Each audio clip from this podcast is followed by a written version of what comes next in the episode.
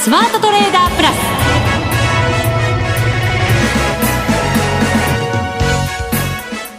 リスナーの皆さんこんにちは。内田まさです。ここからの時間はザ・スマートトレーダープラスをお送りしていきます。この方にご登場いただきましょう。国際テクニカルアナリスト福永博之さんです。こんにちは。よろしくお願いします。よろしくお願いいたしますオバマさんが来日していまして、はい。東京都内はいろんなところで規制されて、はい。車の動きも人の動きもちょっと大変なことになっておりますが。ね本当そうですね。なんか内田さんの格好も服装もなんかオバマ大統領のエスコートをしてもらったようななんかそんな感じですけどね今日はね。はい、敬意を表して そんな雰囲気でやってまいりましたが。はい。はい、今日の日経平均株価は敬意を表してくれなかったのかもしれません。ん。141円はい。28銭安1万4404円99銭で終わっています。はいそうなんですよね。今日はですねまああのニューヨークとかね海外市場がちょっと小幅安で終わっていたんですけども、ええ。あのまあよくこう日本マーケットであるのは東京マーケットであるのはあのアメリカは今決算発表をスタートしてますよね、はい。まあ、その中で、えーまあ、個別株の決算というのがあのニューヨークの市場が終わってから出てくるんですね、ですのでその中で昨日の、まあ、日本時間で朝方ですけどもアップルの決算発表が出てですね、まあ、これが、まあ、あの増益ですしあとあの、まあ、分割のようなものも発表したりだとかね、あの日本と違ってなんか7分割とかっていうようなことみたいなんですけども、はい。な日本と違ってってのも変ですが、まあ一般的にはね、10とかね、霧のいい数値が多いんですけどもね、ええ。まあ、その7に関してはいろいろ思惑があるようですけども、まあ、あの、そういったこう決算がいいのが出てくると、あの、株式市場、ニューヨークは織り込んでませんので、あるいはナスダック織り込んでませんから、東京マーケットね、今晩上がるんじゃないかということから、あの、期待して上昇してスタートしたんですよね。はい。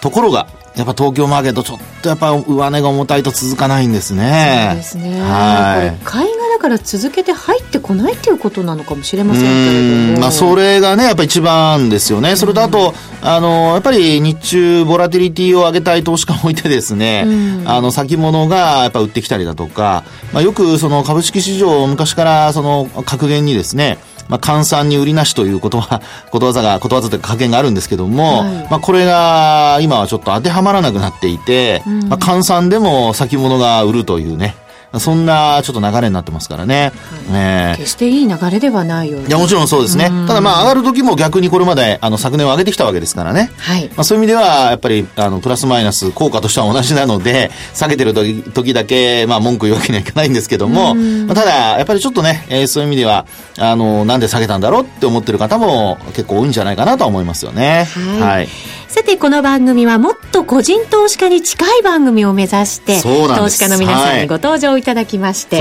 投資手法、そして相場の見通しなどについてお話を伺っているんですが、はい今回はですね、え20代前半から15年間にわたって、FX 投資を続けていらっしゃるという、理論派トレーダーの方にご登場いただくんです。いいですね。いい響きです。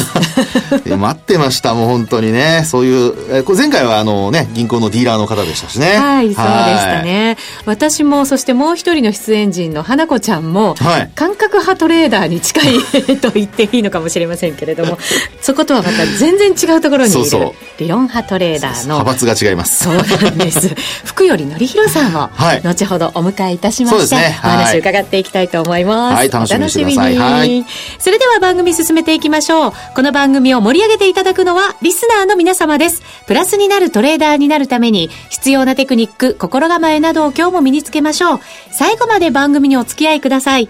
この番組は、マネックス証券の提供でお送りします。スマートトレーダー計画、よーい、ドン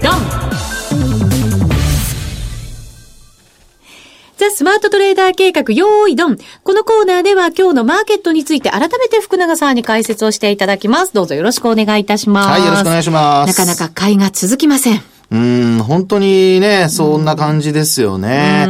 あのーまあ、買いが続かないか、あるいは、まあ、売りが多いのか、ちょっとね、なかなかそのあたり、あのーまあ、難しい判断ではありますけども、はいまあ、あのー一応先ほど、その、お監査に売りなしという話をしましたが、えええー、東証一部の売買高がだいたい19億株ですね。昨日が17億株ちょっとでしたので、はいまあそういう意味では少し上回った。で、一方で売買代金の方が、あの、1兆6000億円というところで、まあこれも昨日上回ったんですが、まあ両方とも、あの、活況の目安とされる、まあ、20億株、はい、それから、まあ、あ2兆円。ね、えー、このあたりに全然ちょっと届いていないということで、うん、少しやはりマーケットを見る上ではですね、えー、まあ、決算発表国内ではね、あの、株式市場では決算発表が、えー、行われてますので、はい、やっぱりちょっと様子見ムードもそういったところであるのかなという感じはしますね。そうですね。はい、日米首脳会談で TPP のところにもかなり踏み込んだ話がされてるとは思うんですけれども、うんはい、なかなか合意に至ることもなく、また来週になると結構イベントもあったりして、え動きづらいというその理由はたくさんあることはあるんですけれども。本当ね。うん、まあでもあの、株式市場強い時はですね、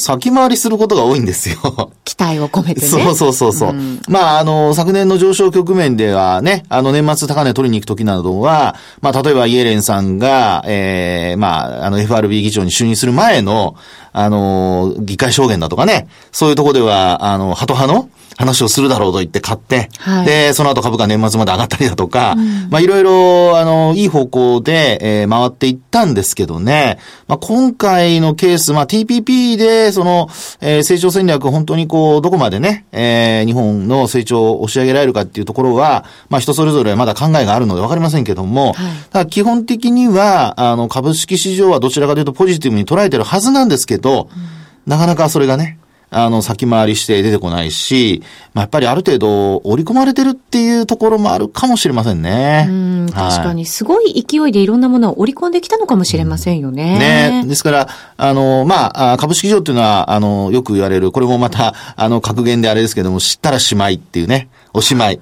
はい、知ったら。えー、物事、まあ、本質的なことというかね、結果を知ってしまったらそれでおしまいよということで、まあ、知ったらしまいなんていうことは、格言もありますからね。なので、まあ、今回、あの、TPP で、基本的には、まだ合意に至っていないと。いうことなので、えー、まあ、失望っていうのはないとは思いますが、基本やっぱりこうちょっとだれちゃったっていう感じですね。はい。どうですか？イベントが FOMC ももちろんありますし、はい、日銀の金融政策決定会合もありますし、ええ、あとは雇用統計がその後続くというふうに。そうそう、お休みもありますからね。そうなんですよね。だから、ね、何がきっかけになるのか、何かがなってくれるのかならないのか。うん。まあ、それが結果的にあの、株式市場で言うと、今のところこう、そうですね、先物なんか見てもそうなんですが、上昇と下落を繰り返してるんですよ。あの、神経質な動きですよね。ね。で、よくこういうのは、あの、まあ、テクニカル的にはですね、陽線と陰線が同じ値幅でこう毎日こう続くような形になると、いわゆるあの、クジラ膜って言いますね。しましまな。そうです、そうです。しましまのね。縦縞の。はい。うん、えー、黒白がこう交互にね、出てくるパターンで、うん、えー、そういったことを言いますけども、まあ、そういうところっていうのは結果的に今、内田さんの話にあったように、まあ、方向感がなくて、うん、で、先行きどうしようかってみんなが迷っていると。いう形になってしまいますね。結果だから株の取引でも為替の取引でも気迷いムードがこうありますから神経質に動いて、はいええ、なかなか利益が取れないという方は多いようですね。それはありますね。ですから、あの、そういう意味では、えー、やはり株でもですね、あの、やっぱりデートレードで利確を優先するようなデートレードを、まあメインに行って、うん、ただまあ、あの、エントリーのタイミングを間違ってしまうと、あの、買いとか売りのポジションを持つタイミングを間違うと、これもうずっと利益が出ないってことになっちゃいますんでね。ずっとマイナス。ね、マイナスが続く、あるいは一日中マイナスのまま利確のチャンスがないとかね、そういうことにもなりかねませんので、えー、そういう意味ではやはり、えー、こう、エントリーのタイミング、買いのタイミングっていうのは今トレードする人は大変、あの、重要かなっていうふうに思ってらっしゃるんじゃないですかね。そうですね。はい。タイミングが命のそば。そうです。今はもうまさにそうだと思いますね。言えるかもしれませんね。はい。はい。以上、スマートトレーダー計画、用意ドンでした。世界で最もメジャーな FX 取引ツール MT4。裁量トレーダーにもシステムトレーダーにもマッチする先進の新感覚トレーディングツール。そんな MT4 を唯一使える主要ネット証券といえば、マネックス証券。マネックス証券のマネックス MT4 なら、充実の28通貨ペアと魅力的なスプレッドを提供。さらに、取引、利用手数料などすべて無料。お客様のかかるコストはスプレッドのみ。また、取引機能拡張ツール MT4i の搭載が可能で、裁量トレーダーにも最適。まずは MT4 の使い勝手を堪能してみてください。今すぐマネックス MT4 で検索。当社の口座開設、維持費は無料です。口座開設に際しては審査があります。FX は予託した証拠金額より多額の取引を行うことができるレバレッジ取引であり、取引対象である通貨の価格や金利の変動により、予託した証拠金額を上回る損失が生じる恐れがあります。お取引の前には必ず、契約締結前交付書面の内容を十分お読みになり、リスク、手数料などをご確認ください。マネックス証券株式会社、金融商品取引業者、関東財務局長、金賞第165号。ザ・スマートトレーダープラス。今週のハイライト。ザ・スマートトレーダープラス今週のハイライトです。それでは早速。はい。理論派トレーダーに。うん。はい、お越しいただいておりますので、ご紹介しましょう。福よりのりひろさんです。こんにちは。こんにちは。今日はよろしくお願いします。よろしくお願いいたします。なんか理論派トレーダーってちょっと羨ましいぐらいかっこいいですよね。内田さんね、あの、枕言葉に弱いんですよ。なんか形容詞がつくと、はい、すぐに食いつきますからね。美女トレーダーとかね。そうそうそうそう、ね、美女トレーダーライバル視しますから、ね。結構でもトレーダーさんそういうのを枕言葉つけたかったり、周りもつけたがるんですけど、結構逆につけられると緊張しちゃったりとか。ああ、そういうもんなんですか。そうですね。実際知ってる人も、あの、理論派って思ってる人は多分いないんじゃないかな いやいやいや、そんなことありませんよ。見た感じはもうそのまんまのね、そうそうそうねクールな感じがしますけれども。そのまま最後までお願いします。保ってください。よろしくお願いします。はい、まずはじゃあ、はい、えっ、ー、と、20代前半から投資を始められたということで、はい、15年間も FX に携わってらっしゃるんですね。そうですね。結構長いと思います。長いと思います。その頃ってまだ FX そんなにメジャーじゃなかったんじゃないですか、そうですね。国内でも全然外為ドットコムさんとかもまだちゃんと、あそもそも法整備がされるのも本当に1999年とかその辺あたりからなので。そうですね。外為法の改正がね、1999年、はい、なので私も海外のブローカーさんを使って直に、うん、あのやってましたね。えー、なんでやろうと思ったんですか、そもそも。もともとがですね、私あの学生の頃に、まあ司法試験受けようって思って、まあ家にこもって勉強したりとかしてたんですけど、えー、もうなんか家にこもって勉強するはずがインターネットにはまっちゃってですね。うん、で、まあネットにはまって、あの、なんですか、ネットが繋がってるだけで、海外の人とかいろんな人と話せたり、こうゲームができたりとかで、海外ゲーっていうんですかね、いろんな海外のゲームをやってるときに、海外のその、たまたますごい仲良くなった人が、為替のアナリストへえ、たまたま？そうです。で、そのやってたゲームが結構その頭使うようなゲームだったんですね。で、僕それたまたま本当に、あの、海外で世界3位とかまで行ったんですよ。そのある時のランキングで。そしたら、その人が、お前多分ちょっとこういうの、為替面白いからやってみた方がいいよって、やんややんや言ってくれて、で、自分もちょっと興味が出て、で、勉強してみたら、ちょっと面白そうだなと思って、もうすぐ、こう、各ことを解説してっていうふうにやってみ、最初は本当におっかなびっくりで。へーなんか世界的な視野の中から才能が開花したっていう、なんかそんな雰囲気がありますね。ねねなんかやっぱりそこもかっこいい感じがしちゃいますけど。ね、えー、でも最初だからやり出す時は大変でしたよね、きっと環境も。そうですね。もう本当にテレ放題とかの頃なんで、えー、もう夜しか行けないけれども、相場熱中すると昼も見たくなるじゃないですか。だから電話代とかすごい額いっちゃったりとか、あと情報が今ほど全然ないので、もう辞書片手にいろんなもの、これはどういう意味なんだとか。えー、だから今のトレーダーさんは逆にすごいいい環境でやられてるなっていうのは思いますし、逆に今、その分気づかないこともたくさんあるんじゃないかなっていうのは思います。そうか。自分で調べたからこそ分かることもあったし、分かったこともあった。そうですね。あと、これは本当に私のトレード感の根っこにあるんですけれども、もともと金融の人間とかっていうよりも個人投資家としてスタートして、うん、情報戦では負けるぐらいの前提でいつも思っているので、うん、なので、あの、ディーラーさん、まあ、知り合いのディーラーさんも多いんですけども、ディーラーさんと同じように情報とか、あの、金融のような立ち位置で私は絶対勝負はしないようにしてますね。へえ、どこで勝負するんですか？あの、け結構、ディーラーさんとか銀行、金金融周りは、あの、なんですかね、実際に見えている情報とかフローに載せるっていうのが多分ディーラーさんだと思うんですけども、うん、個人投資家さんのほとんどは、あの、チャートとかで自分の得意なパターンをちゃんと知って、うん、あとは自分の欲との勝負ですね。うんもしくはカットしなきゃいけない場面でカットできるかどうかとか、だからそこのルール決めとそれをいかに淡々と冷静にやれるかっていう、本当にどっちかっていうと個人投資家はほとんどの人にとっては自分との勝負みたいな部分が強いと思います。確かにそうですね。負けっぱなしですよ。自分惨敗。そう、しみじみ言わないで。でもね、それを実感することってやっぱりトレードしてるとすごくいいですよね、本当に。でも実感されてるのはすごくいいことだと思っていて、気づかれてない方も本当にたくさんいるんですよ。例えば、自分はコツコツお金を増やしたいんだって言ってる方に限って、じゃあドル円から基本的にやってみたらっていうと、いや、ドル円つまんないんだよね、みたいな形で。動きがちっちゃいからとか。で、大体そういう人はオージーやポンドとかをやって、すごいハラハラするとか言いながら、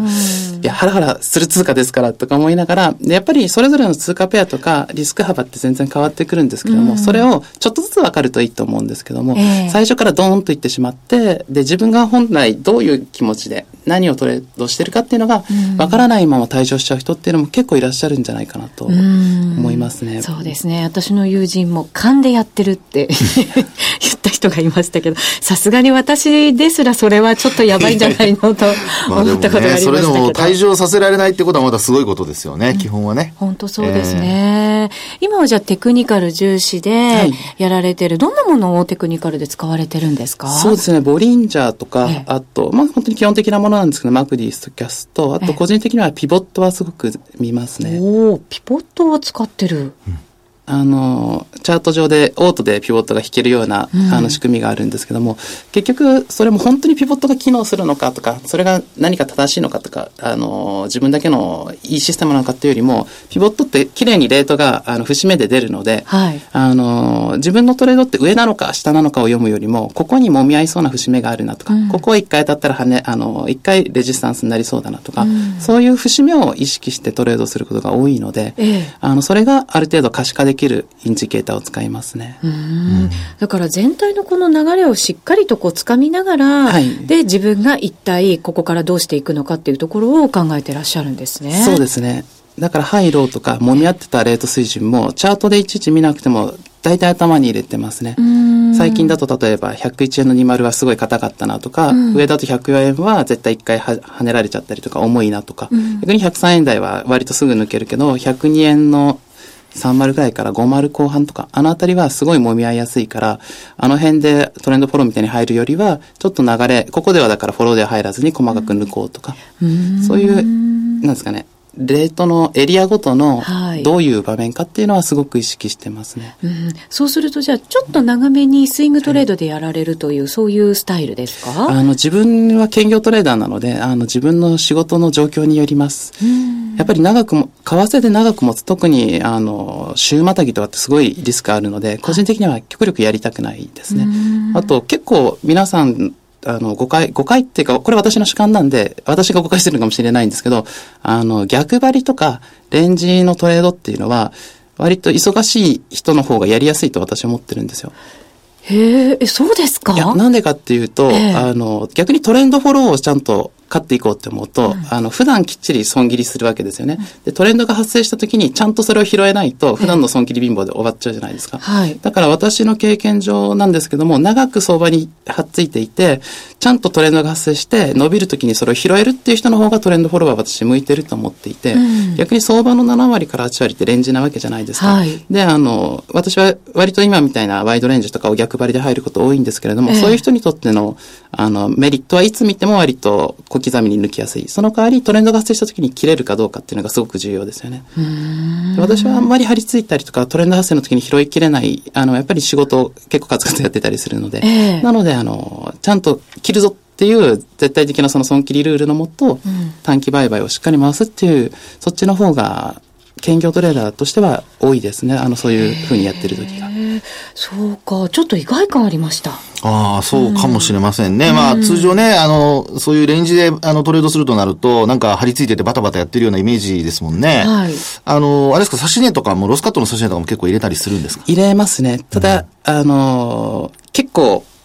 特に今ってチョッピーなんで、はい、その、引っ掛けられたりとかあるじゃないですか。そうですよね。はい、なので、極力もう見てたくなるんですよね。はい。やっぱりそうですね。はいえー、そういうことも考えると、だから本当に長いスパンで、枚数を落としてトレンドフォローだったら、もうエイヤでもって、もう塩漬け覚悟で持つんだっていう人もいると思うし、それはその人の投資だと思うんですけれども、えー、もうちょっとショートスパンである程度 FX として回していくっていう意味でのトレンドフォローをやっていく場合だと、割とやっぱりある程度相場に張り付いて、伸びるときをちゃんと拾えないと、相場の7、8割がレンジで、そのたんびに、あの、フォローだって思ったらカット食らってってなると、やっぱり面白くないじゃないですか。はい。なので、自分の性格に合わせて、どういうトレンド、あの、投資をするかっていうのを、ルールで作っていくのがいいと思います。で、同じことやってると飽きたりもするじゃないですか。はい。で、結構、あのなんですか、同じことをやってると、レンジで勝ってる人はどっかでボンって負けるし、フォローで勝ってる人も、レンジが続くと負けたりするんで、はい悪いところ同士が組み合わさっちゃう時ってあるんですね。ありますよね。何やってもうまくいかないとき。それだけは避けた方がいいと思います。どうやったら避けられるのかな だから相場と今の自分が合ってないなって思ったら、ええ逃げるとか、もしくはちょっと間を置いてみる。よく休むも相場って言うんですけれども、ええそれをすごく、あの、ちゃんと実践できる人はやっぱり強いと思います。やっぱり実践できてるんですよね。そうですね。私は、実はあの、3月末から4月にかけて自分の会社今建てたんですけども、ええ一気に今は投資はすごくシュリンクして、もうすごいうずうずするんですけども、あの、チャート見るたびにこう、もがきながら、ええなんとかロットを抑えて耐えてますね。なるほど。そういう精神力もだから 必要ってことなんですよね。そうですね。ねえきっとだからトレードもうまくいっていらっしゃると思うんですけど、あえて聞いてもいいですか？失敗談を。ああ、それは結構、あれですね。あのー自分で決めたルールを破ってしまう時っていうのがやっぱり一番失敗します。例えば私仕事忙しいからこの時期は辞めるぞって言って、まあさっきできてるって言ったんですけど、まあできない時ももちろんあるんですね。ありますよね絶対今はやらないぞって思っても、ええあななぜ今私はポジションを持ってしまったんだみたいな時があって、大体そういう時は、絶対そういう時って悪い方向に行くんですようん。でもそういう自分のなんかり逸脱してたりとか、変なこうわだかまりがあると切れないんですよね、そういう時は。で、大きく負けたりとか。で、例えば2月3月って月末の最終日にストンって、あ、1月とか2月ですかね、落ちているんですけども、はい一番ひどかったのは、あの、2月だったかな？あの、月末の最終日締め会とかでも気持ちよく酔ってるわけですよ。ええ。で、あの、ロンドンフィキシンがあったりちょっと、ブレそうだなとか、荒れそうだなと思ってからやらないぞって思ったのに気づいたら持ってるんですね。で、気づいたら切れずに週またぎで、で、週、あの、週末のあれでウクライナのリスクだとか言って、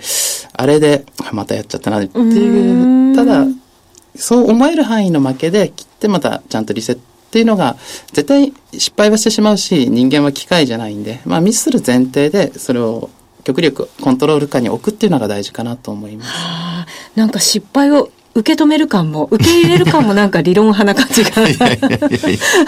てきでもますけどね。そうですね。今のお話伺ってても、やっぱり、あの、まあ、えー失敗してもいい範囲っていうのは多分ご自分で分かってらっしゃるから、そねその範囲内で抑えてるってことでしょうね。これは多分一般の方が自分のレベル感を分からずにやってしまうと、多分最初のお話のように、あの、損失が大幅に拡大するっていう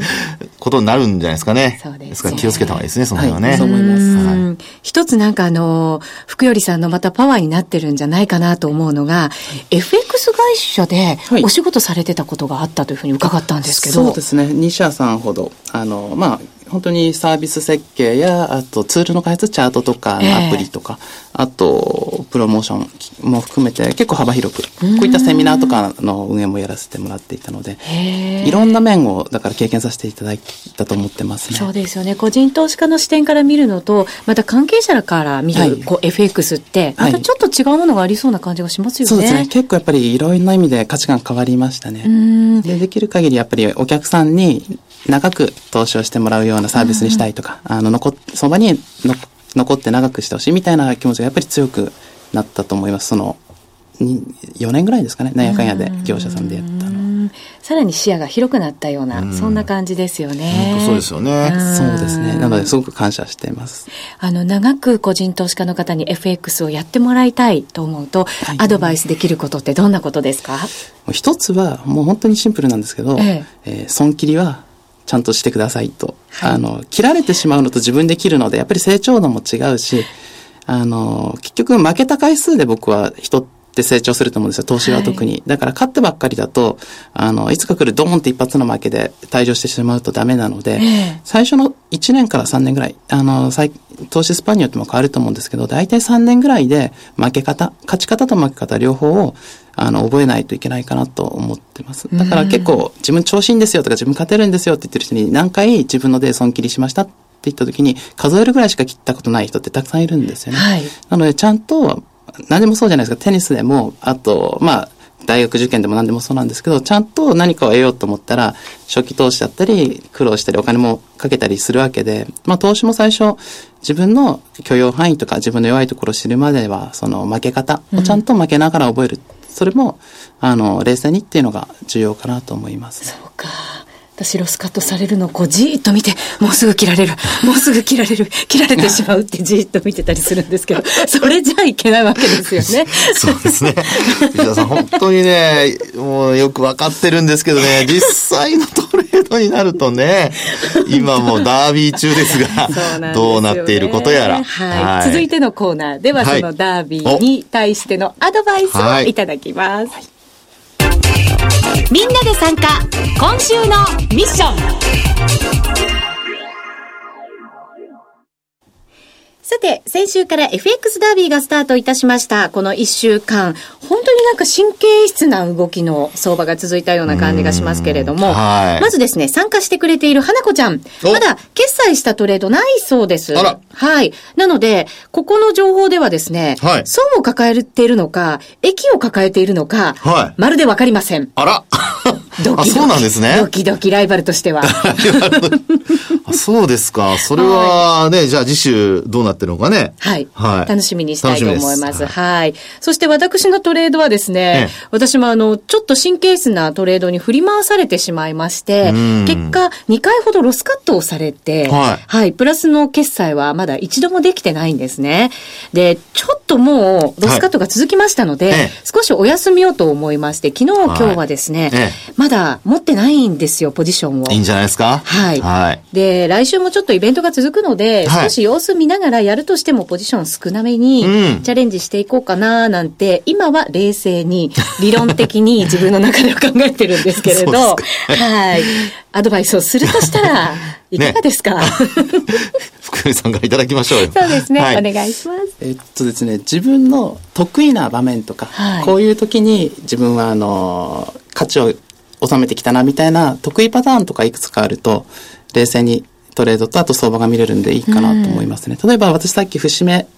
って言ったんですけど、例えば昨日とかだと、102円の20ぐらい、もっと下まで1回行った後にこう上がってきてるんですね。はい、で、56時ぐらいですかね、夕方の、にひょんって下に行って、そこから下値がこう、下髭がちょっとずつ切り上げてきてるじゃないですか。で、私逆張りでトレードすること多いんですけども、うん、エントリーのタイミングは絶対あの、すごい短期スパンなんですけど、トレンドフォローをしてるんですよ。えどういうことかっていうと、下値が切り上げてきてる時とか、逆にショートで入る時は上値が切り下がって、こう、髭がちょっとずつこう、ああいう場面ってすごく個人的には、あの、勝率が高いと思ってるんですね。で逆に、こう、髭がこう、切り上げていってる時にロングで入って、うん、下にこの最初のヒゲよりも下に行っちゃったら切ればみたいな形でカットラインも引きやすいので、うん。うんはい、自分の中では一つの一番勝ちやすいパターンっていうのは持ってるんですね。はい、で、そういう軸がないと何を基準にって言って、いや、相場がもうちょっと落ち着くのを待ってとか言っても、チャートから全部学ぶのって難しいので、えー、得意パターンとか、これは自分は勝ちやすいんだっていうのを一つでも二つでも。思っ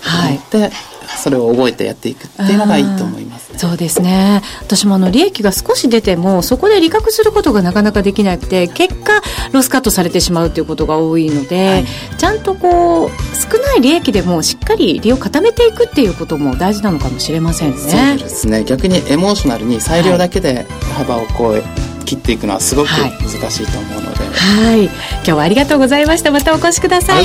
福頼則弘さんでした。ありがとうございました、はい、ありがとうございましたここまでのお相手は？福永博之と内田まさでお送りしました。それでは皆さんまた来週,、この番組はマネックス証券の提供でお送りしました。